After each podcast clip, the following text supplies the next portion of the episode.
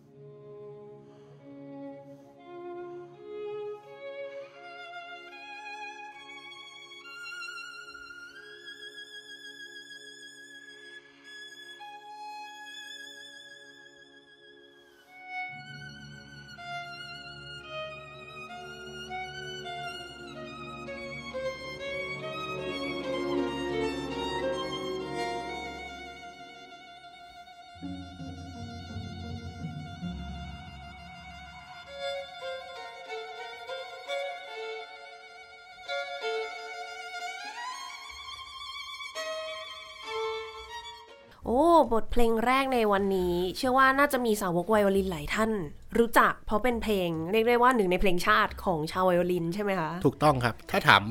นักนักไวโอลินส่วนใหญ่ เด็กนักเรียนที่ต้องเล่นไวโอลินเรียนไวโอลินเนี่ยยังไงก็ต้องเล่นเพลงนี้ ก็ต้องรู้จักแน่นอน ยังไงก็ต้องรู้จัก เพลงที่จบไปเมื่อสักครู่ครับก็คือมาจาก movement ที่หนึ่ง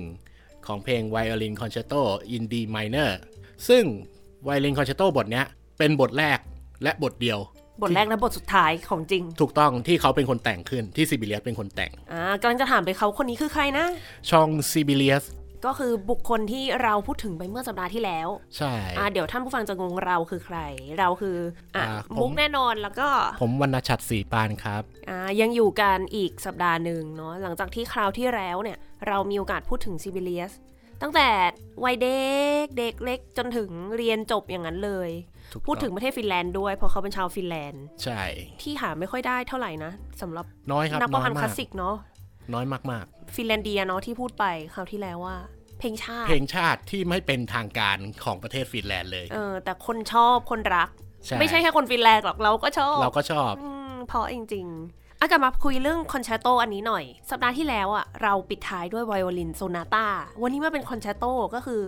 จากที่เป็น ไวโอลินกับเปียโน คราวนี้เป็นไวโอลินกับกับวงใหญ่ orchestra ขนาดใหญ่อืมใช่ครับ ก็คืออย่างที่ผมบอกเมื่อสักครู่ว่าเพลงเนี้ย เป็น concerto บทเดียวของเขาอืมหลายๆท่านอาจจะสงสัยว่าอย่าง composer ท่านอื่นๆนะก็จะมี piano concerto violin concerto หรือไม่ก็เครื่องอื่นๆ แล้วแต่อืมจะมีแบบหลาย ๆ บทอย่างเงี้ยครับ แต่ค่ะถามถามว่าทำไมซิบิเลียสถึงแต่งแค่บทเดียว เขามีข้อสันนิษฐานอยู่ 2 ข้อก็คือข้อทีหนึ่1 ตัวของซิบิเลียสเองเนี่ย ไม่ได้สนใจการแต่งเพลงในรูปแบบ concerto เท่าไหร่ ที่เขาแต่ง concerto บทเนี้ย เพราะว่าตัวของซิบิเลียสเองอะชอบไวโอลินมากอ๋อเขาเล่นไวโอลินเขาใช่นะเขาจริง ๆเขาเริ่มจากเปียโนก่อนอืมแล้วก็เปลี่ยนมาเล่นไวโอลิน ซึ่งเขาชอบไวโอลินมากๆ แล้วก็แบบค่ะหมายมั่นปั้นมือเนี่ยว่าอยากเป็นนักไวโอลินมือพการเอออยากจะเป็น virtuoso แต่เขาทำไม่ได้ เขาก็เลยมีไอเดียที่จะแต่งเพลงเนี้ยตั้งแต่สมัยช่วงอายุ 20 ต้นๆเนี่ยเขาก็มี ไอเดียที่จะทำที่จะแต่งเพลงนี้ แต่กว่าจะได้ลงมือจริงๆ ก็คือ 20 ปีถัดมา ซึ่ง Violin Concerto บทเนี้ยคือเขาใช้เขาได้แต่งขึ้นในปี 1903 และแต่งเสร็จภายใน 1904อืมปีเดียวเอง ปีเดียวใช้เวลาปีเดียว โอเค อันนี้คือระยะเวลาที่ที่แบบกว่าจะกว่าเขาจะได้เริ่มแต่งอะครับ คือเขาซิบิเลียสเกิดปี 1865 ขอโทษครับ ก็ ก็อายุเยอะอยู่ดีใช่ใช่คือนะมีอายุประมาณแบบสี่สิบ40แล้วอะไรเงี้ย พอถึงข้อสันนิษฐานข้อที่ 2 ว่าทำไมเขาถึงแต่งเพลงคอนแชตโตบทเดียว ข้อที่ 2 ก็คือ อาจเป็นเพราะว่ารอบpremiere รอบปฐมทัศน์เนี่ย ของ concerto บทเนี้ยไม่ประสบความสำเร็จเลย อ๋อ ก็ท้อแท้ใจนะ มันมีมันมีมันมีเหตุการณ์ขึ้นระหว่างนั้นครับ คือจริง ๆ บทเนี้ยเดิมทีแล้วเขาได้สัญญาไว้กับเป็นนักไวโอลินชาวเยอรมัน ชื่อว่าคุณวิลลี่เบอร์เมสเตอร์ เป็นนักไวโอลิน virtuoso soloist ของชาวเยอรมันอืมซึ่งเขาได้ตกลงกันว่าเนี่ยเอ้ยคุณให้คุณ premiere เขาตั้งใจจะแต่งเพลงเนี้ยให้คุณวิลลี่เนี่ยแหละ เป็นคนแสดงรอบปฐมทัศน์ใช่ คือเหมือนจะอ่าเขียนไว้ว่า dedicate for Willy อ๋อแต่งอุทิศให้เลย เป็นอุทิศให้แต่ด้วยเหตุผลหลาย ๆ ประการครับหนึ่งการนัดคิว เพราะว่าตัวของวิลเลียนเนี่ยเขาอยู่ที่เยอรมันอยู่ที่เบอร์ลินอ่าส่วนตัวซิบิเลียสเนี่ยอยู่ที่ฟินแลนด์ฟินแลนด์อยู่เฮลซิงกิ มันก็เลยแบบการนัดคิวกันอะไรพวกเนี้ยมันยาก 2 คือเรื่องอะมันมีเรื่องนัดคิวเรื่องการเดินทาง 3 เงินโอ้ยที่พูดมานี่ทุกวันนี้ก็ยังเป็นปัญหากัเป็นนอยู่ปัญหาโลกแตกของแบบนักดนตรีถ้าตลอดไป ย้อนกลับไปร้อยปีที่แล้วอะครับไม่มีอินเทอร์เน็ตเนาะไม่มีอินเทอร์เน็ตเขาติดต่อกันยังไง เครื่องบงเครื่องบินก็ไม่ได้แบบยังเป็นเขียนจดหมายอยู่เลย ต้องนั่งเรือข้ามนั่งเรือไปเออ ยังเป็นการเขียนจดหมายเครื่องบินก็มาแล้ว แต่ก็แบบว่าก็ยังต้องเขียนจดหมายกันหากันอืมกว่ากว่าจะได้แบบได้รู้เรื่องได้คิวอะไรกันเนี้ยมันยาก แต่ในเมื่อคุณวิลลี่เนี่ยไม่สะดวก ไม่สะดวกที่จะเป็นคนเล่นแล้วเขาก็เลยซิบิเลียสเนี่ยก็ได้ให้นักไวโอลินอีกคนหนึ่งซึ่งก็คือชื่อว่าวิกเตอร์โนวาเชกอืมเป็นชาวฮังการีซึ่งในขณะนั้นอะเขาเป็นอาจารย์ไวโอลินอยู่ที่เฮลซิงกิ Instituteอ่าฮะอ่า จะเขาก็เลยบอกว่าหากคุณเล่นให้เล่นเล่นแทนนะอ่าเล่นให้หน่อย ด้วยความที่บอกว่ามันติดต่อยากอืมแล้วแบบอารมณ์ศิลปินอะยิ่งเราต้องดีลงานกับคนที่แบบระดับสูงสูงๆเนี้ยเขาจะมีอารมณ์ศิลปินแบบติดสูงอะไรเงี้ยอืมซึ่งตัวซิบิเลียสเนี่ยกล่าวไว้ว่าเนี่ยแค่ผมแต่ง symphony ผมก็ปวดหัวจะพอแล้ว ผมยังต้องมาดีลอะไรพวกนี้อีกเหรอ อ๋อ เรื่องการจัดการเนอะใช่ใช่ใช่อันนี้ก็คือเป็นข้อสันนิษฐานที่ว่าทำไมเขาถึงแต่งแค่เพลงเดียว ค่ะ concerto บทเนี้ยครับ ซิบิเลียสใช้เวลาแต่ง1ปี ระหว่างปี 1903 ถึง 1904อืมซึ่งตอนนั้นเขามีอายุ 39 ค่ะ 39 ปีทำการแสดงครั้งแรกวันที่ 8 กุมภาพันธ์ 1904 โดยโดยที่ตัวซิบิเลียสเองเป็น conductor เอง เพลงเพลงเนี้ยครับจริงตอนที่เขาแต่งเสร็จอะเขาแต่งเสร็จก่อนการแสดงไม่นาน และเนี่ยก็คือทำทำให้ตัวของนักโซโล่อะครับ ที่เป็นชื่อเนี่ยคุณวิกเตอร์โนวาเชกเนี่ยไม่มีเวลาเตรียมตัวมากเท่าไหร่ โอ้แล้วเพลงก็ยากเพลงก็ยากแสนใช่คือแบบอืผมมั่นใจได้เลยว่านักนักไวโอลินปัจจุบันเนี่ยต้องเอะแน่นอนแบบเฮ้อะไรอย่างเงี้ยเลยแบบใช้เวลาแค่นี้ซ้อมเหรอ เพลงยากมาก ตรงนี้มันมีคนที่ทำการค้นคว้าเกี่ยวกับซีบิเลียสครับเขาก็บอกว่าจริง ๆ เนี่ยซีบิเลียสตัดสินใจพลาดมากที่เขาเอาโนวาเชกมาเล่นทำไมอะ เพราะว่า เขาเป็นอาจารย์เขาไม่ใช่นักโซโล่อ๋อเขาอาจจะเป็นอ่าเป็นครูที่ดี แต่เป็นเขานัไม่กสอนเนาะใช่ แต่เขาไม่ไม่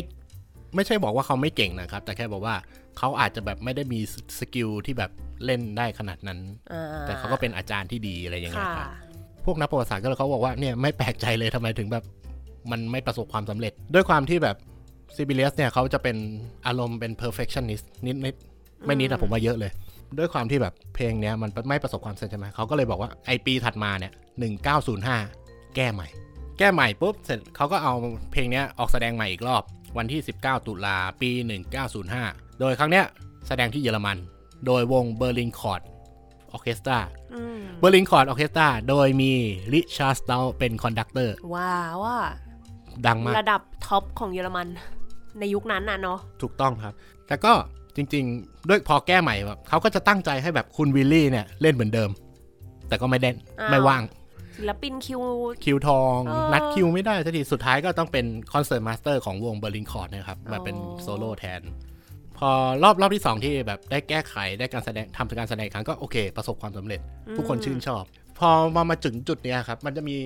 หลาย ๆ เรื่องหลาย ๆ เพลงของเขาอะครับ ที่เขาทำการแสดง แล้วก็ไม่ประสบความสำเร็จอืมแล้วเขาก็จะแก้ใหม่ แล้วก็แสดงใหม่ มันจะเป็นวนๆอยู่อย่างเงี้ยครับซิบิเลียเขาจะชอบแก้เพลงของเขาเนี่ย บ่อยมากอืมซิมโฟนีซิมโฟนีทั้ง 7 เบอร์ของเขาเนี่ย มีเพลงเดียวมีเท่าที่ผมดูดูมา มีเพลงเดียวที่เขาไม่ได้แก้หรอมีบทเดียวเบอร์เดียวที่เขาไม่ได้แก้ แต่ก็ก็ดีนะ ถ้าอะไรที่มันไม่ดีแล้วแก้ให้มันดีขึ้นไปอีกได้ก็โอเคซิบิเลียเขาแบบชอบเป็นเขาเรียกว่าเป็นคริติก himself อะครับ คือเป็นแบบวิจารณ์ตัวเองอืมอืมแบบเฮ้ยมันยังไม่ดีอะคนแบบนี้ไงถึงจะเก่งประสบความสำเร็จเออพัฒนา คือเขาแบบไม่พอใจกับสิ่งที่เขาทำมันยังรู้สึกไม่โอเคอย่างเงี้ยคือแบบอ่าทำเสร็จโอโอเค พอเล่นเล่นไม่โอเค ก็แบบเออไม่สนละแก้อืมเพื่อให้แบบมันดียิ่งขึ้นอะไรเงี้ยครับอ่าอย่างที่ผมอ่าได้พูดไปตอนแรกก็คือซิไอเวลลิงคอนเ e โตบทเนี้ยเขาตั้งอ่าตัวซิบิเลียสครับเขาตั้งใจจะอุทิศให้กับคุณวิลลี่เบอร์เมสเตอร์เนี่ย แต่ด้วยความที่แบบ ทั้งสองรอบที่เขาเปิดทำการแสดงเนี่ยคุณวิลลี่ไม่เล่นเลย น้อยใจ น้อยใจ เขาก็เลยแบบแก้อ้าวเหรอ แก้ว่าอุทิศให้ใครอ๋อคือตอนนั้นเขาก็เปลี่ยนเป็นไปอุทิศให้กับเป็นแบบเด็กอายุ 12โอ้เขาบอกว่าเนี่ยเป็นอัจฉริยะไวโอลินเลย เด็กคนเนี้ยเขาก็ได้เล่นเพลงของซิบิเลียสเนี่ยในตอนอีกปีหนึ่งตอนเขาอายุ13 แต่ก็ ยังถือว่าไม่ไม่ได้เนี้ยบอะไรขนาดนั้นก็ยังเด็กอยู่อะคสิรับบสามเอง13จะเล่นเพลงของซิบิเลียสแต่ไม่แน่นะถ้าเป็นสิบสามยุคนี้นี่มึงว่าทำได้ เป็นไปได้เป็นไปได้ เพราะว่าเด็กมัปัจจุบันเก่งมากขึ้นเออเก่งจนแบบอุ้ยทำอะไรกันอยู่ เด็กขวบหนึ่งเป่าทำเป็ดกันได้แล้วเดี๋ยวนี้ ใช่ใช่ใช่จริง ๆ วงเราก็เคยเล่นเนาะเพลงนี้สิบจำได้ว่าออร์เคสตรายาก วงไวโอลินคอนแชตโตเนี่ย ยากไวหมายถึงว่าเล่นด้วยกันน่ะยากมากเลยอะด้วยความที่เพลงมันแบบ มันจะแปลกแปลกตรงที่แบบส่วนใหญ่ concerto อะครับ เวลาเราขึ้น concerto มาเขาจะแบบเริ่มด้วยออร์เคสตราเป็น introduction มาก่อน แล้วก็ soloist จะเข้ามาหลังจากจบ introduction อะไรอย่างนี้ แต่เพลงกับเพลงเนี้ย คือไวมันโอมาลินยุคหลังๆแล้วอะไวโอลินเป็นคนเริ่มเลย แล้วคือตัวบทเพลงเนี่ยคือแบบไวโอลินกับออร์เคสตราวงใหญ่ๆ เต็มวงโซเรื่องเสียงเรื่องอะไรพวกเนี้ยแบบ มันเลยทำให้แบบเพลงนี้ค่อนข้างพิเศษโอ้ถ้าท่านผู้ฟังมีโอกาสลองไปฟังท่อนสามด้วยสนุกมาก สนุกมาก มันเหลือเกิน ทั้งเพลงเลยครับ เพราะมากเดี๋ยวถ้าถ้าวงเราหรือว่าวงไหนมีจะมีแสดงอีกเดี๋ยวไว้มาบอกๆจะเราอยากให้ได้ไปฟังเพลงนี้สดๆดู เพราะว่าไม่ใช่ว่าแบบใครก็จะเล่นได้นะเพลงเนี้ยยากอ๋อแล้วก็ไม่ใช่เฉพาะกับไวโอลินคอนแชตโตนะครับ ถ้าเป็นซิบิเลียสเพลงไหนก็ตามเพราะทุกเพลงเพราะทุกเพลง ใช่ อยากให้มาฟังถ้ามีโอกาส ก็ให้น้องมุกเป็นคนประชาสัมพันธ์เนาะครับ ได้เลย อะ ไปกันต่อเราพูดถึงคอนแชตโตนี้ไปแล้ว คราวนี้ช่วงชีวิตของ CBS อะครับเขามีชีวิตผ่านสงครามโลกทั้งสองครั้ง อืม ที่พูดมาเมื่อกี้เนี่ยกำลังจะถึงละอีกสักสิบปีจะถึง ใช่ อีกไม่นานมากก็คือช่วงสงครามโลกครั้งที่หนึ่งอยู่ช่วงระหว่างปี 1914 ถึง 1918 อืมอ่าแต่ผมจะไม่พูดเรื่องสงครามโลกนะครับ คือ อ่าแต่ถ้าจริงๆ ถ้าสนใจไปย้อนฟังได้มุกมีตอนหนึ่งที่มุกจัดไว้เกี่ยวกับสงครามโลกครั้งที่หนึ่งเลย น่าจะเป็นสองตอนเกี่ยวกับชีวิต composer ในยุคนี้ค่ะเพราะว่าช่วงนั้นเนี่ยมุกแบบว่าสนใจเรื่องนี้พอดีทำคอนเสิร์ตเรื่องสงครามโลกครั้งที่หนึ่งก็เลยมีโอกาสพูดถึงชีวิตของ composer หลายๆคน แต่ดันไม่มีซิบิเลียสพอดี อย่างที่ผมบอกไปสักครู่นะครับก็คือ CBS อยู่มีชีวิตอยู่ในทั้งช่วงสงครามโลกทั้งสองครั้งอืมแต่ อย่างสงครามโลกครั้งที่หนึ่งเนี่ยเขาอยู่ห่างไกลจากจุดปะทะครับ ตัวฟินประเทศฟินแลนด์เนี่ยจะอยู่บนเหนือติดกับจักรวรรดิรัสเซีย อยู่ไกลเลย ใช่จะอยู่ไกลคือไม่มีผล จะเรียกว่าไม่มีผลก็ไม่เชิงนะครับมันจะมีผลช่วงท้ายๆกับเขาอืมก็คือเนี่ยช่วงปี 1914 นี่แหละครับ ที่ซิบิเลสได้เริ่มแต่งซิมโฟนีหมายเลข 5 เขาแต่งเสร็จเนี่ยปี 1915 คือเขาใช้เวลาปีเดียว ในการแต่งในการซิมโฟนีซิมโฟนีบทนี้ น่าสนใจก็คือเนี่ยเพลงเนี้ยแสดงครั้งแรกตอนวันวันเกิดอายุ 50 ปีของเขา โอ้ ฉลอง happy birthday happy birth day ของเขาเลย ด้วยซิมโฟนีเบอร์ห้าจริงๆซิมโฟนีเบอร์ห้านี่เป็นแบบเป็นส่วนตัวเป็นเบอร์เพลงเบอร์ที่ผมชอบที่สุด เอาเหรอ ใช่ เป็นเบอร์ที่ผมชอบที่สุด เมื่อกี้ตอนก่อนอัดรายการคุยกัน มุกบอกมุกไม่เคยเล่นเลยพี่ชัดบอกเคยแล้ว ลืมนี่คือเล่นมาเยอะจนจำไม่ได้อะเล่นจะโมแต่เพลงเพลงมันเพราะจริงๆครับ โดยเฉพาะท่อนสุดท้ายของซิมโฟนีเบอร์ห้าเพราะจริง ๆ จะมีทำนองถ้าเป็นคนไทยก็ว่าจะคุ้นๆกับเพลงในหลวงของแผ่นดินฮะท่อนสุดท้ายจะเป็นที่เขาจะเรียกชื่อธีมว่า The The Swan เอ๊ะ หงส์อะนะ ใช่ เพราะว่าตัวซิบิเลียสเนี่ยได้แรงบันดาลใจมาจากการที่เขา เขาบอกว่าหงส์16ตัวซึ่งซึ่งผมไม่รู้หรอกว่ามัน16จริงหรือเปล่าอ๋อเขาบอกว่าได้ไปไปเห็นหงส์ที่ทะเลสาบแล้วแบบเนี้ยเป็นแรงบันดาลใจเห็นหงส์บินหงส์อะไรเงี้ย มันก็เลยกลายเป็นทำนอง แปลกตั้งแต่คนที่นับจำนวนหงส์แล้วแหละ เปล่าแค่แปลกใจว่าซิเบเลียสเขานับมาด้วยว่ามีหงส์16ตัวแล้วรู้สึกเป็นแรงบันดาลใจเออแต่เพพูดราะว่าอารมณ์ศิลปินเนาะอารมณ์ศิลปินครับ16ตัวเนี่ยกลายเป็นทำนองนี้เฉย โอ้ทำนองที่คล้ายกันกับในหลวงของแผ่นดินพอดี ใช่ใช่ใช่งั้นเดี๋ยวให้ท่านผู้ฟังฟังดีไหมทำนองนี้ว่าแบบมันโผล่มาตรงไหนยังไง แล้วมันโอเคเหมือนจริง ๆ หรือเปล่า หาเจอไหมเดี๋ยวไปลองฟังกันดูได้เลยค่ะ「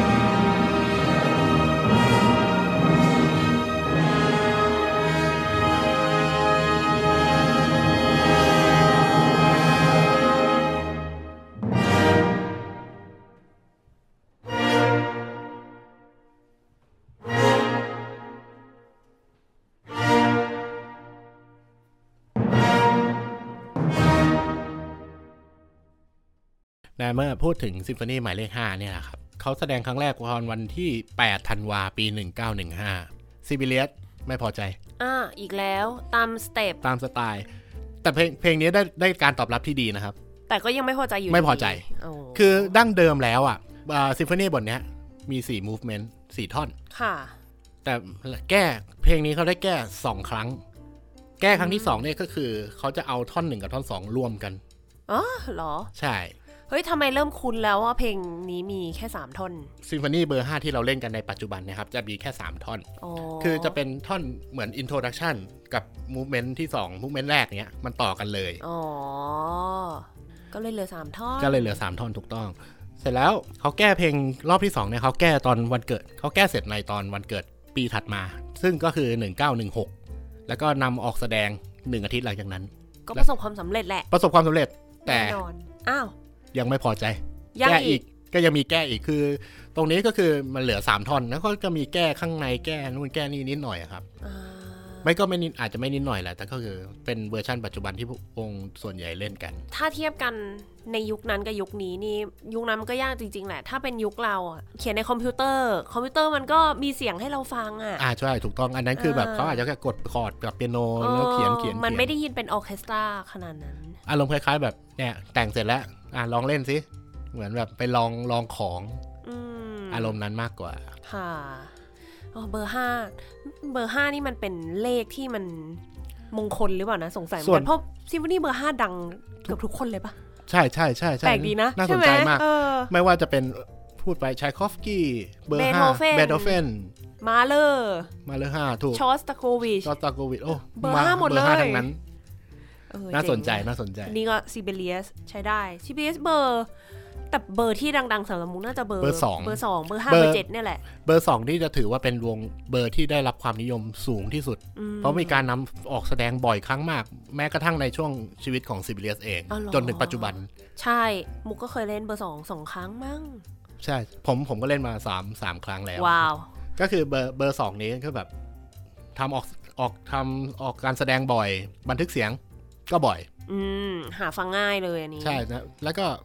ถ้ามีท่านท่านผู้ฟังมีโอกาสนะครับ ก็ลองไปเปิดฟังดู ตอนท่านกินข้าวบ้านอะไรทำกวาดบ้านถูบ้านอะไรเงี้ยลองเปิดฟังไปเพลินอืมอุ้ยเบอร์สองมีเอ็กเซิร์โอโบต่อเราพูดถึงเบอร์ห้ากันอยู่ว่า แกแล้วแกอีก ๆใช่พอเขาแก้ครั้งสุดท้ายก็คือจบตรงนั้นแล้วคีถึงถึงปี 1916 แล้วใช่ไหมครับ ตอนนี้พอปีถัดมาจนกระทั่งเนี่ย1917 ช่วงท้ายๆ สงครามแล้วนี่จนถึง 1914 จน 3 2 ปี 3 ปีเนี่ยเขาไม่เขาไม่มีผลอะไรเลยนะเออยังจากที่แสดงฟังประสบความสำเร็จดี ยังแบบเล่นมีการเขียนเพลงแต่งเพลงเล่นแสดงปกติมากค่ะไม่เหมือนไม่มีอะไรเกิดขึ้น จนเนี่ยปี 1917 มันเป็นสงครามกลางเมือง เรียกจะเรียกว่าเป็นมีมีผลกระทบสงคราม อ่าจริง ๆ ซิบิเลียสเนี่ยเป็นนักสูบนักดื่มตัวยงเลยอ่า สายปาร์ตี้แน่ๆสายปาร์ตี้ใช่ เพราะเขาอืมเขาแบบไปนู่นไปนี่เขาเจอผู้คนมากมายเขาก็ค่ะปาร์ตี้ จริงๆ ผมจะผมจะแท็บเรื่องนี้ไปก่อนว่าผมจะเล่ารายละเอียดในอีกทีได้เขาเคยป่วยหนักมาก เขาเลยต้องทำให้เขาเลิกสูบเลิกดื่มค่ะแต่เนี้ยหนึ่งเก้าหนึ่งเจ็ดเนี่ยเหมือนแบบเขาเครียดมีสงครามรอบๆด้านอะไรเงี้ยครับเริ่มเริ่มส่งผลกับเขาแล้วเขาเริ่มกลับมาดื่มทำให้เขาทะเลาะกับภรรยาหนักมากทำทะเลาะกันบ่อยๆ เลยเพราะเรื่องเรื่องดื่มเนี่ยนะเพราะอย่างที่บอกว่าเขาป่วย ภรรยาก็เป็นห่วงแหละมันไม่ดีต่อสุขภาพอ่าอ่าคุณภรรยาคุณไอโน่นะครับสิบตัวซิบิเลียสครับอายุห่างกัน 6 ปี อืม ซึ่งภายหลังคุณภรรยาเสียอู้คุณภรรยาเขาก็อายุเกือบร้อยนะครับเก้าโอ้ เขาเสียตอนอายุ 97 อู้คุณไอโน่เนี่ย สุขภาพดีมากสุขภาพแข็งแรงมาก แต่เขาเป็นคนสวยด้วยนะ ถ้าแบบมีโอกาสให้เปิดรูปดู อ่าสวยมากโอเคจะมีช่วงช่วงปี 1917 ที่แบบเป็นเป็นสงครามกลางเมืองของฟินแลนด์ ค่ะก็คือ ด้วยภาวะสงครามก็จะมีฝั่งฝั่งจะเรียกเป็นฝั่งเยอรมันแล้วกัน ฝั่งเยอรมันกับฝั่งรัสเซียอืมฝั่งรัสเซียจะเป็นเขาจะเรียกว่า Red Guard ฝั่งเยอรมันก็เรียกว่า White Guardอ๋อขาวกะแดงตีกันขาวกับอะแดงก็คือเป็นสงครามภายในค่ะซึ่งไอตัว Red Guard เนี่ยได้ทำการบุกค้นบ้านของซิบิเลียสเพื่อแบบค้นหาอาวุธ ซึ่งเขาไม่มีอยู่แล้วเออแล้วแบบมันเหมือนแบบก็สงครามอะครับเขาก็เลยแบบต้องแบบหาค้นไปเรื่อยอะไรเงี้ย หนักหนักหนักกว่าก็คืออ้อเดี๋ยวขอป๊บอีกเว้นแป๊บนึงเลดการ์ดไม่ใช่ของจีนนะครับ ของฟินแลนด์นะครับ เพราะว่าใช้ชื่อเลดการ์ดเหมือนกัน ถูก แต่ว่าอะอันนี้เป็นเลดการ์ดในฟินแลนด์ที่ถือฝั่งจังหวัดรัสเซียอย่างได้นี้กันอย่างนั้นก็ได้ เป็นกลุ่มชุมชุมชนชาวบ้านอย่างเงี้ยนะครับโอ้ก็คืออ่าอย่างที่ผมบอกพอเลดการ์ดเริ่มแบบมา เริ่มมาเล้าหรือคนบ้าละลานและเริ่มมาละอ่าลานเขาแล้วหนักสุดคือน้องชายเขาเนี่ย โดนจับ เหตุเพราะว่าปฏิเสธที่จะให้ที่นอนกับกลุ่ม Red Guard เพราะมันเกิดปัญหาเนี่ยครับก็คือโรเบิร์ตคายานุสซึ่งเป็น conductor ที่แบบเคยเล่น premiere ให้ซิเบเลียตอนเล่นฟินแลนด์เอ่อมีฟินแลนเดียมีซิมโฟนีเบอร์หนึ่งเขาก็แบบไปทำการเจรจากับผู้นำผู้นำกลุ่มเนี่ยเพื่อแบบขอเอ้ยคนเนี้ยช่วยฉันเถอะ เว้นไว้หน่อยเว้นไว้หน่อยเนี่ยคนรู้จักฉันเองก็ก็เขาไปก็ไปเจรจาช่วยออกมาได้ทำให้ซีตัวครอบครัวของซิบิเลียสครับต้องย้ายไปอยู่ที่เฮลซิงกิอืม ซึ่งตอนนั้นแบบซิบิเลียสก็เป็นคนชอบอยู่กับธรรมชาติอย่างตอนเด็กๆเขาเนี่ยเขาเลยต้องย้ายมาเขาย้ายมาอยู่ที่เมืองไอโนลาเป็นเมืองแบบชุมชนบทมีที่รอบล้อมด้วยธรรมชาติอืมเขาก็ต้องย้ายกลับไปที่เฮลซิงกิ แล้วก็จนกระทั่งประเทศเยอรมันนะครับ ทหารเยอรมันเข้ายึดครองเฮลซิงกิได้ ในวันที่ 12 13 ประมาณ 12 13 เมษายนเนี่ยครับ วันเดียว แล้วทำให้กลุ่ม Red Guard เนี่ยล่มไปอืม umbrella ไป umbrella เลย หลังจากวัน 12 13 เมษายนเนี่ยครับ หลังหลังจากนั้น 1 สัปดาห์ วงเฮลซิงกิฟิลฮาร์โมนิกเนี่ย ก็ได้ทำการเปิดการแสดงเพื่อต้อนรับผู้นำทหารเยอรมัน ตอนนั้นก็คือมีซิบิเลียสเป็น conductor ก็คือจริงๆ แล้วฝั่งฟินแลนด์ส่วนใหญ่ก็ถือ แบ่งเป็นสองฝ่ายเลยครับ แบ่งเป็นสองฝ่ายอ๋อเหรอก็คือมันจะมีคนที่เห็นด้วยกับ ฝั่งเยอรมันแล้วก็จะมีคนที่เห็นด้วยกับฝั่งรัสเซียอะไรอย่างเงี้ยครับอ๋อเพราะว่าตอนนั้นจริง ๆ ฟินแลนด์ก็อยู่ภายใต้กันควบรัสคุเซียมของรัสเซียเออเพราะอย่างสงครามโลกครั้งที่หนึ่งนี่ก็จะเป็นช่วงเป็นจุดล่มสลายของจักรจักรไอเขาเรียกอะไรราชวงศ์โรมานอฟเนาะอืมซึ่งไอราราชวงศ์โรมานอฟสุดท้ายที่มาเป็นในเนี่ยครับเป็นคนปกครองที่แบบเอากฎของรัสเซียทุกอย่างมาใช้กับฟินแลนด์ก็พระเจ้าซาร์นิโคลัสที่สองค่ะ ราชวงศ์โรมานอฟก็ล่มสลายไปอืมรัสเซียก็เปลี่ยนระบอบการปกครอง ก็กลายเป็นสหภาพโซเวียตปะใช่ใช่ตอนนั้นกลายเป็นสหภาพโซเวียต ผมไม่แน่ใจว่าคำคำเรียกการปกครองเรียกว่าอะไร อืมอืมอืมก็เป็นยุคของที่ว่าตอนหลังก็มีสตาลินอะอ่าใช่ถูกต้องถูกเดี๋ยวต้องซึ่งเดี๋ยวมุกเชื่อว่าเดี๋ยวเรื่องไปถึงแน่นอน ไม่ถึง อ้าวไม่ถึงมีเหรอ ไม่มี เอ๊ะเขาอ๋อเขาอายุไม่ถึงปะเราซิเบเลียสถึงหรือเปล่านะ เพราะว่าอย่างที่บอกไปก็คือซีเบเรียสเนี่ยอยู่ในยุคสงครามทั้งสองครั้ง แต่ไม่มีผลกับเขาเลย อ๋อมันก็ต้องถึงดี เออ อ๋อโอเค คนอื่นอะโดน ใช่ใช่ไหมคนพวกอื่นโดนชอสตาโควิชอะไรจะโดนกันเยอะกับเรื่องสตาลิน อะ งั้นกลับมาเรื่องนี้ก่อน เดี๋ยวเดี๋ยวคนฟังฟังแล้วงง มุกยังงงเองเลยตอนนี้เพราะช่วงสงครามนี้มันรายละเอียดมันยิบย่อยมากเออเยอะมากเยอะไปหมด ตรงนี้มีการประทะกันมีเหตุการณ์นี้มีเหตุการณ์นี้อะไรอย่างเงี้ยครับอืมก็คือหลากหลายมาก เยอะมากมากอ่านอ่านมาเป็นปีก็ไม่จบ อะไรเงี้นั่ยนสิ มันเขาถึงได้เรียกสงครามโลกไง เพราะมันคือทั้งโลกจริงทั้งว่าระยะระยะเวลาที่ยาวนานด้วย แล้วก็ใช่จุดปะทะหลาย ๆ ที่มีชื่อเรียกเฉพาะไอ้เออใช่ ปฏิวัติอันนู้นอันนี้สงครามนั่นสงครามนี้เนาะเยอะไปหมดใช่คก็รับต้องค่อยๆทำความเข้าใจกันไป ถูกต้อง อันนี้ก็หนึ่งเก้าหนึ่งเจ็ด1917ใช่ แล้วก็สงครามโลกก็จบในปี1918ค่ะ คราวนี้จากที่ผมได้แทบไว้อืม ที่ซิบิเลียสมีอาการป่วยเนี่ยเพราะดื่มหนักสูบหนัก มันจะเป็นช่วงปี 1907อืมย้อนกลับไป ย้อนต้องย้อนกลับไปช่วงตั้งแต่เริ่ม 1907เนี่ยครับ ตอนเนี้ย1 1907เนี่ยคือตัวซิบิเลียสอะครับ ตรวจพบว่าเขาเป็นมะเร็งมะเร็งเขาเป็นมะเร็งลำคอ เข้าออกโรงพยาบาลเป็นบ้านเลย เพื่อแบบรักษาอะไรเงี้ยจนสุดท้ายเขาต้องผ่าตัด ค่ะ แต่ก็ยังไม่หายสักทีเดียว การแพทย์สมัยนั้นด้วยเนาะ ช่วงพอเข้าปี 1908อะครับเขาใช้ชีวิตอยู่ในโรงพยาบาลอย่างเดียวเลยทำให้เขาต้องเนี่ยยกเลิกคอนเสิร์ตของเขาและทุกหลายๆเลยหลาย ๆ อย่างหลาย ๆ ครั้งค่ะต้องยกเลิกไป ในเดือนพฤษภาปีเดียวกันนะครับ สุขภาพของเขาเนี่ยแย่ลงมากๆ จนแบบไม่ไม่ได้แล้ว เขาต้องไปหาหมอที่แบบแผลตัดเพื่อเอาไอ้ก้อนเนื้องอกตัวเนี้ยออกเนื้อลายมเขากับภรรยาก็แบบเดินทางไปที่เบอร์ลิน ไปทำการรักษาตัวผ่าตัดไปผ่าตัด ซึ่ง การผ่าตัดสำเร็จด้วย โอ้หาย หายหายเลยเขาสาบานเลยเขาปฏิญาณว่า ผมจะเลิกสูบ ผมจะเลิกดื่มนั่นแหละมันก็เลยแบบเป็นเหตุการณ์ที่แบบเขาไม่รักษาสัญญาใช่เขากลับมาดื่มทำให้เขาทะเลาะกับภรรยา โธคุณพี่ซิเบเลียสนะคะเป็นนักดื่มตัวยงเลยครับเป็นนักดื่มตัวยงอืมจนกระทั่งบ้านปลายชีวิตเขาก็ยังดื่มอยู่นะครับอ๋อเหรอใช่อืมก็ไม่ค่อยน่าแปลกใจเท่าไหร่นะนักดนตรี ด้วยเหตุการณ์ที่แบบเสี่ยงตายอะจะถึงชีวิตแล้วอะอืมทำให้เกิดซิมโฟนีเบอร์สี่ เอ๊ะเขาเหมือนแบบเอา ถ้าถ้าเราได้มีโอกาสได้เปิดฟังอะครับค่ะคือซิมตัวซิมโฟนีเบอร์เสียเนี่ยค่อนข้างมืดมนเลยโอ้ผิดแปลกจากแบบหลายๆเพลงบทของอ๋อเขาใช่ เพราะว่าส่วนใหญ่เพลงเขาจะค่อนข้างแบบว่าสแบบสว่างดูแบบเต็มไปด้วยความหวังอะใช่ แล้วแบบเออนึกฟังปุ๊บ นึกถึงธรรมชาตินึกถึงอะไรอย่างงี้ได้เลยมีแต่ความสุขแต่ถ้าแบบกับซิมโฟนีหมายเลขสี่ของเขาเนี่ยครับ คือถ้าหลับตาฟังแล้วแบบทำไมมันหม่นหมองจังทำไมมันดูเครียดจังอืม เขาได้แรงบันดาลใจมาจากการที่เขาป่วยจนเกือบถึงชีวิตเนี่ยแหละครับ เพลงของ composer แต่ละคนนี่ก็มาจากชีวิตจริงทั้งนั้นอะมาเลอร์อะไรเงี้ย คิดอ่าอะไรทำอะไร อย่างยกตัวอย่างง่ายๆส่วนกรณีของเบโธเฟนซิมโฟนีเบอร์ห้าที่แบบพร้อมขึ้นพร้อมามพาเขาเหมือนก็มีการที่ว่าอาจจะเป็นเสียงเคาะประตูของยมทูตที่จะมาพรากการได้ยินของเขาไป เออ อ้อพูดถึงการได้ยินซิวิเลียสเนี่ยก็เกือบจะหูหนวกนะครับ จะเรียกว่าเป็นหูหนวกกลางๆไกลๆก็ได้เอาเหรอหูตึงนะครับอ๋อมือสั่นหูตึงจากอาการป่วยของเขาทั้งหลายดื่มอ่าทำให้หูเขาแบบไม่ค่อยได้ยิน ค่ะ ก็นักดนตรีเพลาๆกันหน่อยนะคะไม่ไม่ใช่แค่นักดนตรีนะครับทุกทุท่ากนทุกท่านค่ะ เพื่อสุขภาพอันแข็งแรง โอเค แล้วคราวนี้กลับมาช่วงจบสงครามโลกครั้งที่หนึ่งแล้ว กลับมาช่วงปีเนี่ย เริ่ม 1915 กลับมาอีกที1915อืมจะเป็นเป็นตอนสงครามอยู่ยังเว้นระหว่างสงครามก็คือเขาเริ่มมีอาการเนี่ย อย่างที่บอกไปเมื่อกี้คือเขาเริ่มมีอาการหูอื้ออมไม่ได้ยินหูตึง มือสั่น มือสั่นจากการดื่มเนี่ยนะครับ ช่วงแบบ มันเป็นอาการเหมือนแบบอันนี้ที่ว่าติดเข้ามาค่ะเรื่อยๆแล้วก็จะคือมันเริ่มหนักขึ้นเรื่อยๆ จนจนถึงปี 1919 1ปีหลังสงครามอะครับอืม เขาได้ไปทำเปิดการแสดงที่โคเปนเฮเกนอืมโคเปนเฮเกนที่เดนมาร์กเดนมาร์กซึ่งเนี่ยเป็นการไปแสดงนอกประเทศครั้งแรกของเขาหลังจาก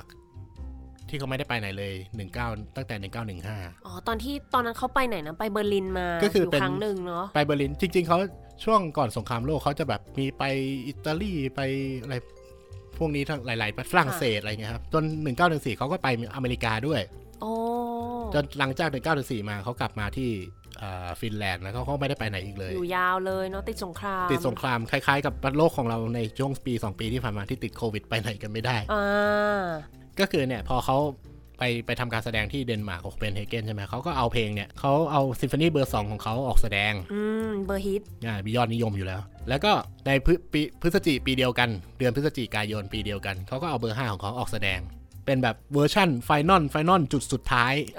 final จริง ๆ final แล้วนะอันนี้ final ของจริงครับอันนี้นี่เอ่อซีบิเลียสหรือ Attack on Titan final เยอะโอ้มาก โดนหลอกมาหลายรอบมาก ก็คือเอาไปทำการแสดงที่เดนมาร์กซึ่งเนี่ยการแสดงครั้งเนี้ย standing ovation คนยืนปรบมือยืนทั้ปรบงหมือออะไรแบบงั้นเลยสิบกว่านาที โอ้โห คือแบบโหประสบความสำเร็จอย่างมากอืมเลยมันไอ้นี้มันก็เลยทำให้ผมสงสัยอยู่อย่างหนึ่งคือ เพลงส่วนใหญ่ของซิบิเลียสครับ ถ้าเล่นในฟินแลนด์บางทีเขาจะแบบรู้สึกไม่ค่อยประสบความสำเร็จ เรามานั่งสังเกตดูดิพอแบบ เอาไปแสดงต่างประเทศ คนชอบชอบคนชอบแล้วแบบเขาไม่พอใจของตัวเขาเองก็ไม่แน่ไม่แน่ใจเหมือนกันอืมมอันนี้ก็เป็นเรื่องที่น่าเอามาคุยเล่นกัน อาจจะเป็นกลิ่นอายใหม่ ๆ แบบที่คน ชาติอื่นอาจจะไม่คุ้นเคยมากเปล่าเขาน่าจะมีแบบความเป็นฟินแลนด์อยู่ในเพลงของเขาก็อย่างนั้นเป็นไปได้ก็เป็นไปได้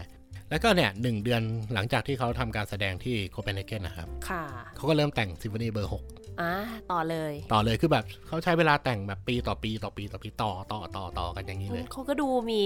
เขาเรียกว่าอะไรนะ มีระเบียบวินัยเหมือนกันนะปีละเบอร์ปีละเบอร์อะไรประมาณนั้นน่ะเหมือนเขาทำงานไปเรื่อยๆเขาคือแบบค่ะเป็นความสุขของเขาเขาก็ทำไปเรื่อยอืมๆอะไรเงี้ย พอเริ่มแต่งเบอร์หกเนี่ย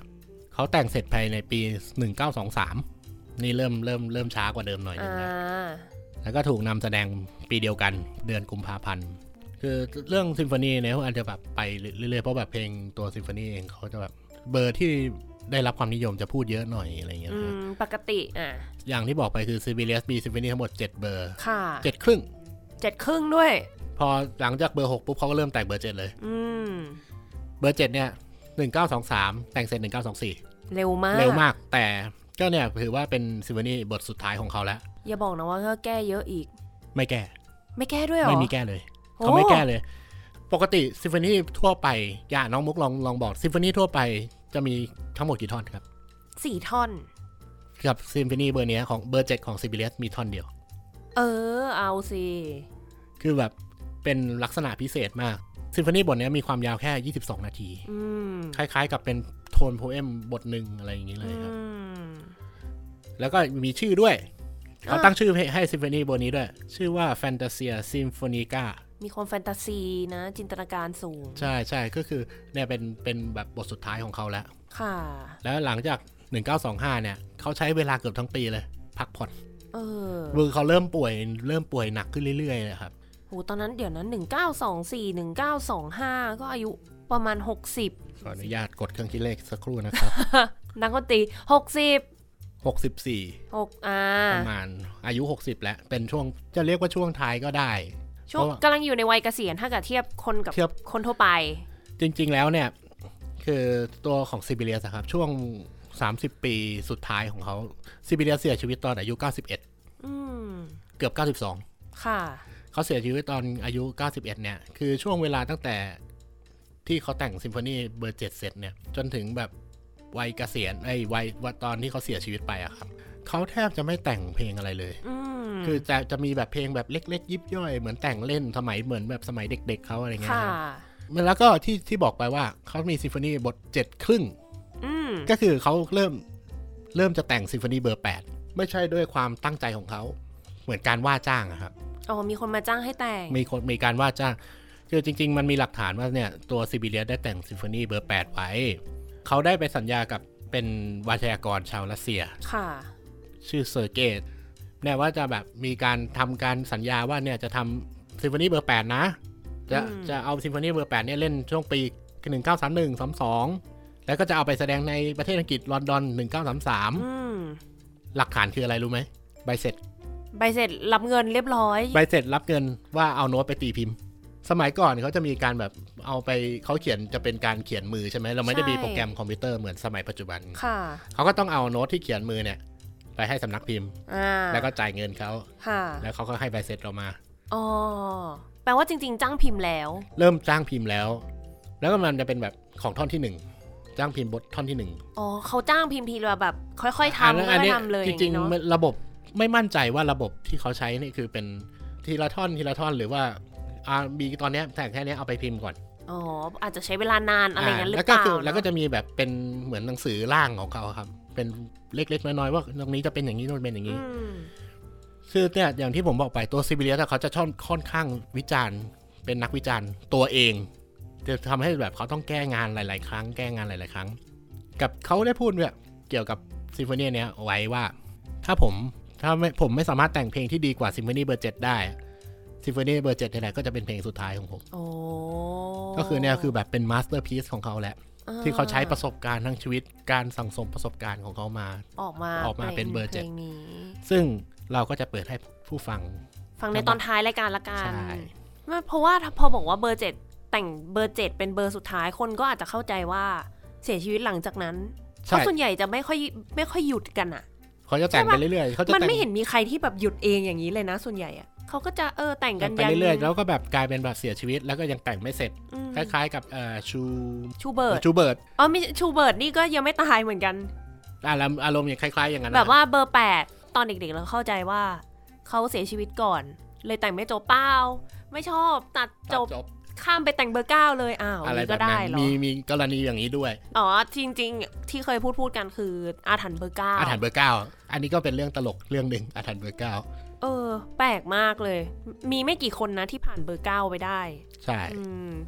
ก็คนนี้ไปไม่ให้ไปไม่ไม่ต้องถึงเลย ไม่ถึงหยุดเอง เออ หยุดแล้วก็ชีวิตยืนยาวปลอดภัยดี ช่วงสงครามโลกครั้งที่สองของเขาครับ จะเรียกว่าไม่มีผลเลยก็ได้ สนแต่ไม่มีผล มีผลทางจิตใจอย่างเดียว อืม แต่ปัจจุบันก็คือเป็นช่วงที่เขาหยุดแล้วเขาหยุดหยุดการเขียนเพลงอะไรไปแล้ว ก็คือตอนวันเกิดอายุ 70 ปีของเขาเนี่ยเขาได้เหรียญเป็นเหรียญเกอเต้อะครับ มอบโดยนาซีนะฮะทำไมอะทำไมถึงให้เขาได้ ไม่มีเขียนไว้ว่าทำไมถึงให้ ยกย่องศิลปินเหรอน่าอาจน่าจะเป็นคำว่ายกย่องศิลปินมากกว่าอ๋อเหรอ ก็คือเขาได้เหรียญจากฮิตเลอร์เองโดยตรงเลยอ๋อรับจากมือฮิตเลอร์อย่างนั้นใช่เลยโอ้ แล้วแบบก็ไม่มีอะไรก็คือไม่มีอะไรเกี่ยวกล่าวถึงอะไรหลังจากนั้นเลย ก็คือ มันจะมีโซเวียตที่บุกเข้ามาในฟินแลนด์ช่วงปี 1939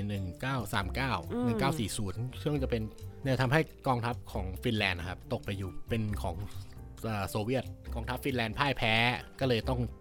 ตกเป็นเฉลยศึกอะไรประมาณนั้นก็แบบของโซเวียตไป ค่ะ 1941 เนี่ย จากด้วยตัวซีบีเอะเขาย้ายมาอยู่ที่เฮลซิงกิใช่ไหมอืมคราวเนี้ยเขาก็ย้ายกลับไปที่ไอโนลาอ่ากลับไปที่ที่บ้านเก่าที่เป็นธรรมชาติชเป็นนบทบ้านชนบทของเขาเพื่อเขาย้ายไปเพราะว่าแบบเขากลัวแบบการประทะเนี่ยแหละอืมเขาย้ายกลับไปอยู่เมืงชนหลบวทงดีอะกว่าเนาะอืมและหลังจากนั้นก็คือเขาก็จะอยู่ตรงนั้นอย่างเดียวเลย ไม่ไปไหนเลย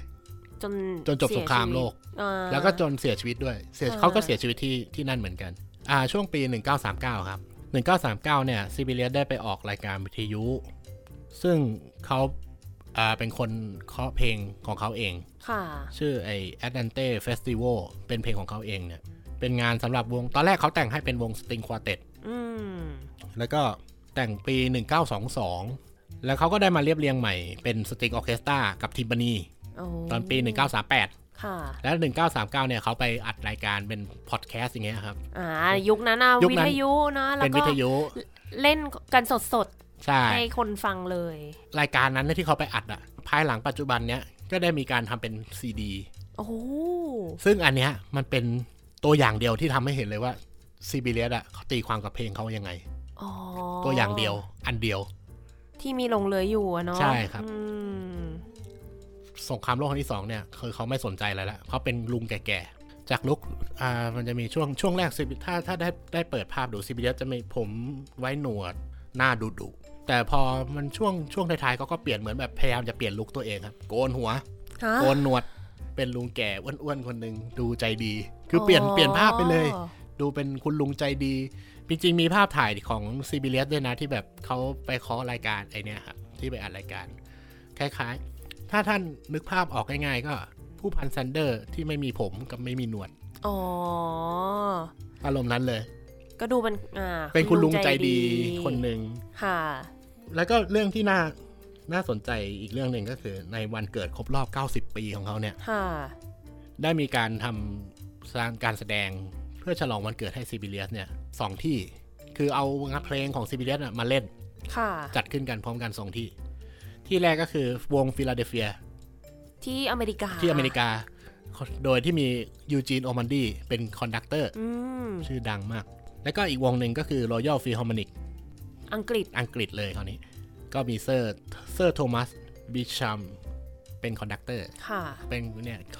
เอาแต่ที่ฟินแลนด์ไม่มีเหรอ ไม่มีก็คือเขาก็อยู่เงียบๆของเขาไปอ๋อไปถูกยกย่องที่ต่างประเทศเยอะมากนะใช่เนี่ยใช่อืมนึกถึงอย่างเนี้ย เพิ่งจะ 90 ไปเมื่อไม่กี่ปีก่อน จอห์นวิลเลียม จอห์นวิลเลียมเออแต่คนนี้นี่ไม่หยุดสักทีด้วยนะอ๋อจริงๆเออพอพอเห็นเรื่องนี้แล้วผมลืมลืมพูดไปเรื่องหนึ่งตอนที่ทำการแสดงไวโอลินคอนแชร์โตครั้งที่สองที่เบอร์ลินนะครับอืมตัวซิบิเลียสไม่ได้อยู่นะ เอาเขาไม่ได้ไปเหรอเขาไม่ได้ไปอ้าวเขาทำการแสดงโดยที่ตัวซิบิเลียสไม่อยู่โอ้ซิบิเลียสไม่ว่าง ภายหลังจากวันเกิดเขาปี 1957 1955 เนี่ย ปี 2 ปีหลังจากนั้น 1957 ก็เขาก็เสียชีวิตเป็นเส้นเลือดในสมองแตกโหแต่ว่าก่อนหน้านั้นก็เป็นโรคร้ายเป็นอะไรมาตั้งนานเนาะใช่แต่ใช่ก็อายุยืนมาก จริง ๆ เกือบจะเกือบจะอายุ 92 แล้วอีกนิดเดียวเขาเสียชีวิตตอนกันยาวันเกิดเขาคือธันวาอ๋อ 91 กว่ากว่าในวันที่เขาเสียชีวิตเนี่ยซิมโฟนีเบรก5ถูกออกอากาศผ่านวิทยุเฮลซิงกิ เพื่อเป็นการไว้อะไรให้เขาอืม ก็วีรบุรุษคนหนึ่งอะของประเทศ ใช่ คือเพื่อนั่งมองภาพเพื่อซิมโฟนีเบอร์5เนี่ยก็บอกเป็นเดอะสวอนใช่ไหมเป็นหงส์อืมเอามาถูกมานำบรรเลงในวันที่เขาเสียชีวิตเนี่ย ก็มองได้เหมือนแบบว่า ให้เขาจากไปอย่างแบบอย่างสง่างามอืมเหมือนหงส์อะไรอย่างเงี้ยค่ะ ส่วนภรรยาของเขาเนี่ยเสียชีวิตถัดมาอีก 12 ปีอืมเขาอายุห่างกัน 6 ปี แล้วก็ร่างของเธอก็ถูกฝังไว้ข้างกับซิบิเลียสในเมืองไอโนลาค่ะ บ้านเกิด เอ้ยบ้านที่เขาแบบย้ายไปไม่ใช่บ้านที่เกิดบ้านที่เขารักอะใช่ใช่ออเป็นบ้านที่เขารัก โรงเรียนก็เปลี่ยนชื่อด้วยใช่ไหมใช่หลังจากนั้นก็คือเขา Helsinki Institute ก็เปลี่ยนเป็น Sibelius Academy เออเป็นนักประพันธ์ที่แบบถูกยกย่องว่าเป็นฮีโร่ของชาติเลยอืมด้วยเพลงด้วยด้วยความที่เพลงของเขาอะครับ ไม่ว่าจะเป็นซิมโฟนีไม่ว่าจะเป็นค อนแชตโตก็ตาม หรือจะเป็นพีซเพลงพีซอื่นๆเนี่ยการแต่งเพลงของเขาแบบทำให้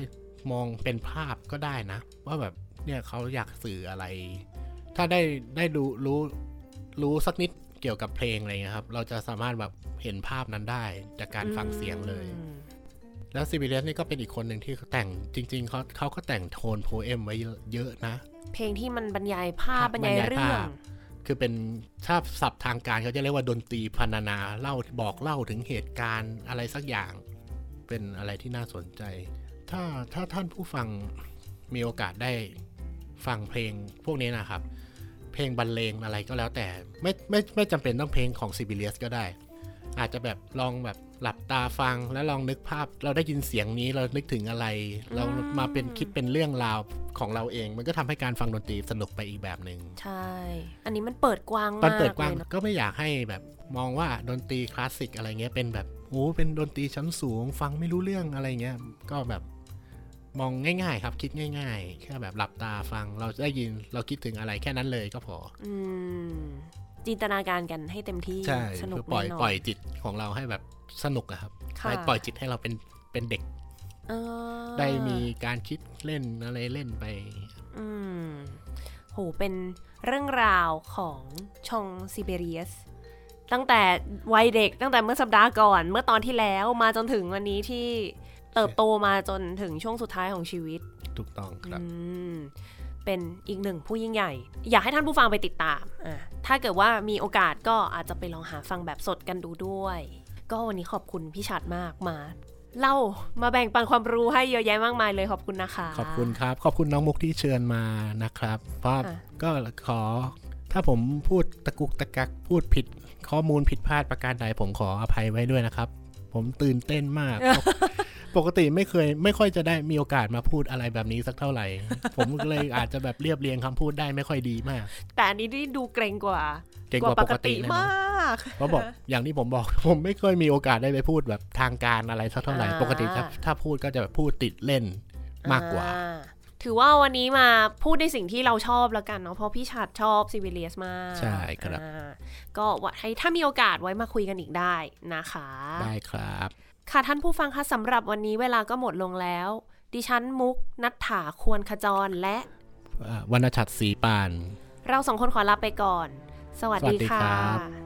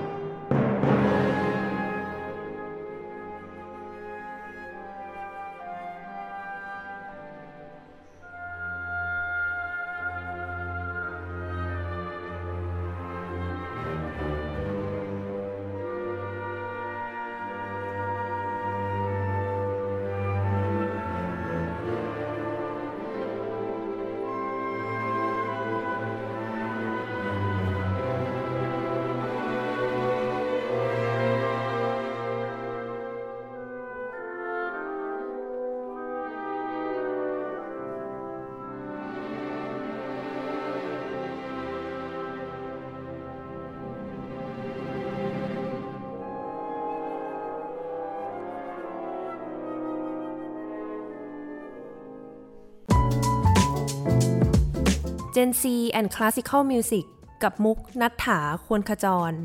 Thai PBS Podcast View the world via the voice